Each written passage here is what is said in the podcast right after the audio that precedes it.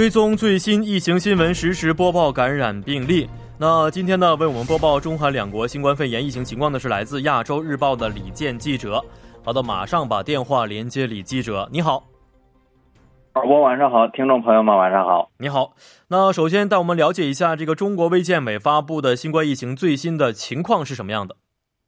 好的，根据中国官方公布的数据，四月六日零时到二十四时，全国三十一个省内增加的新增确诊病确诊病例是三十二例。并且这些病例都是境外输入病例，目前没有呃新增的死亡病例，然后新增疑似病例是十二例，现在现存的确诊病例是一千二百四十二例，累计死亡病例三千三百三十一例。嗯，是的，呃，在几个小时之后啊，也就是四月八号的凌晨呢，武汉呢将会迎来解封的这一时刻啊。那其实从城市的封控转向现在重启啊，请问一下，这个武汉是已经做好了重启的准备了吗？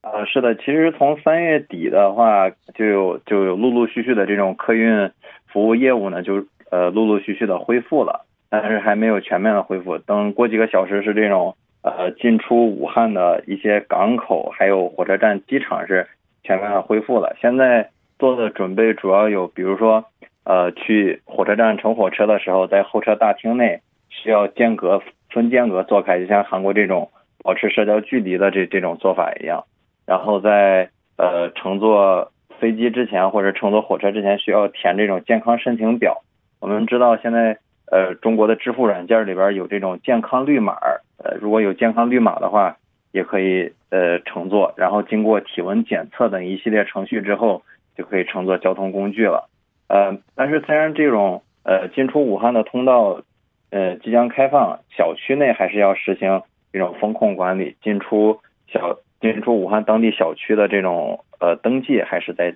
继续进行了。嗯，是啊，那这是中国的情况啊，来看看韩国现在疫情的最新情况是什么样的。我们也了解到，今天的韩国新增病例啊是在五十人之下啊，那能不能把这个具体的情况给我们介绍一下呢？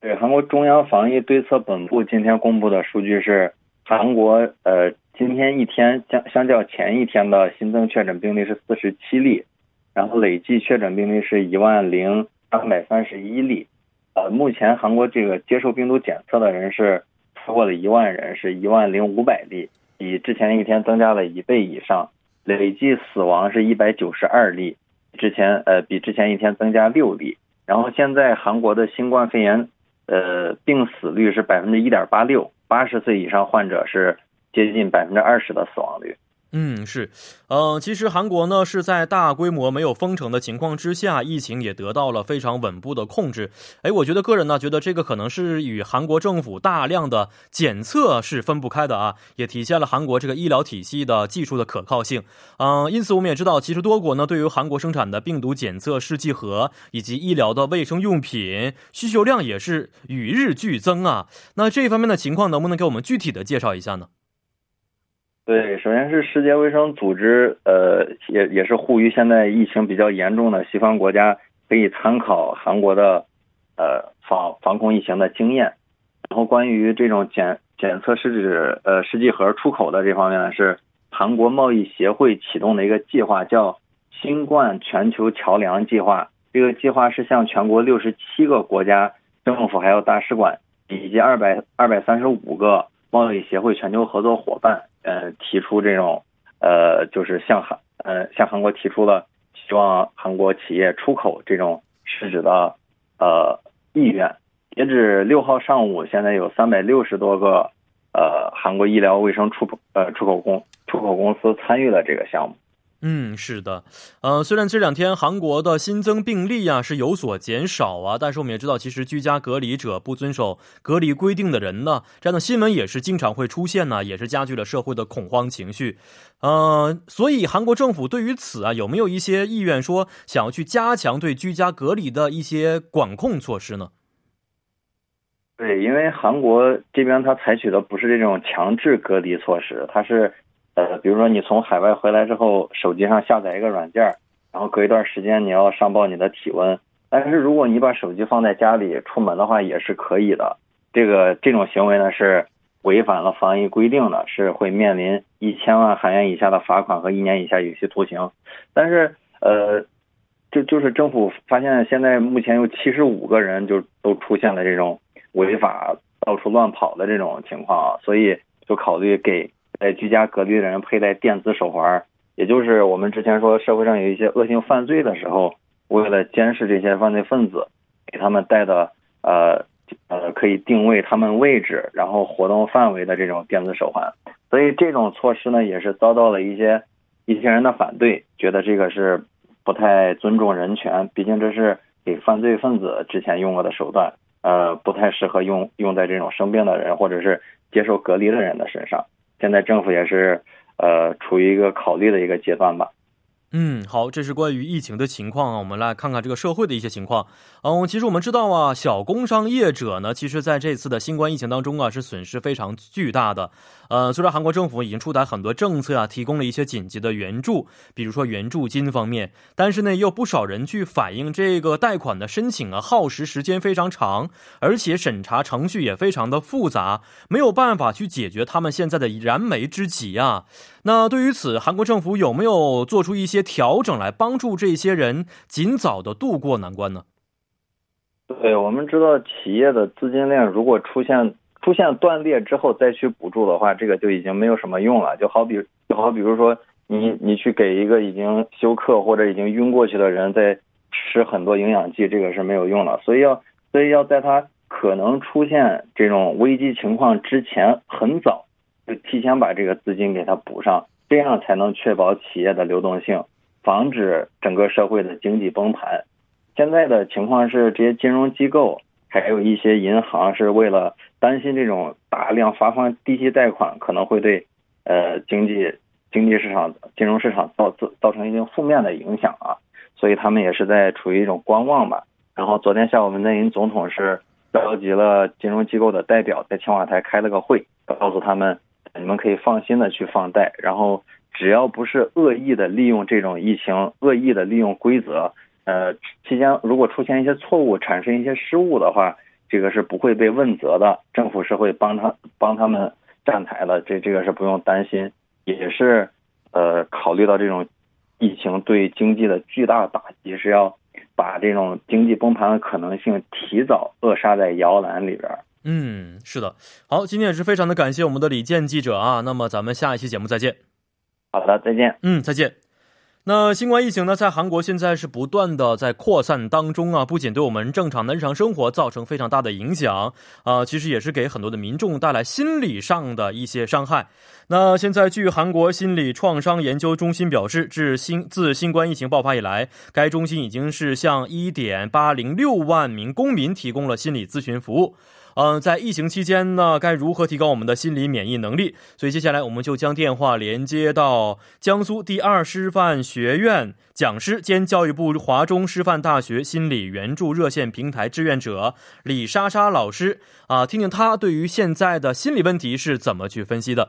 你好，李老师。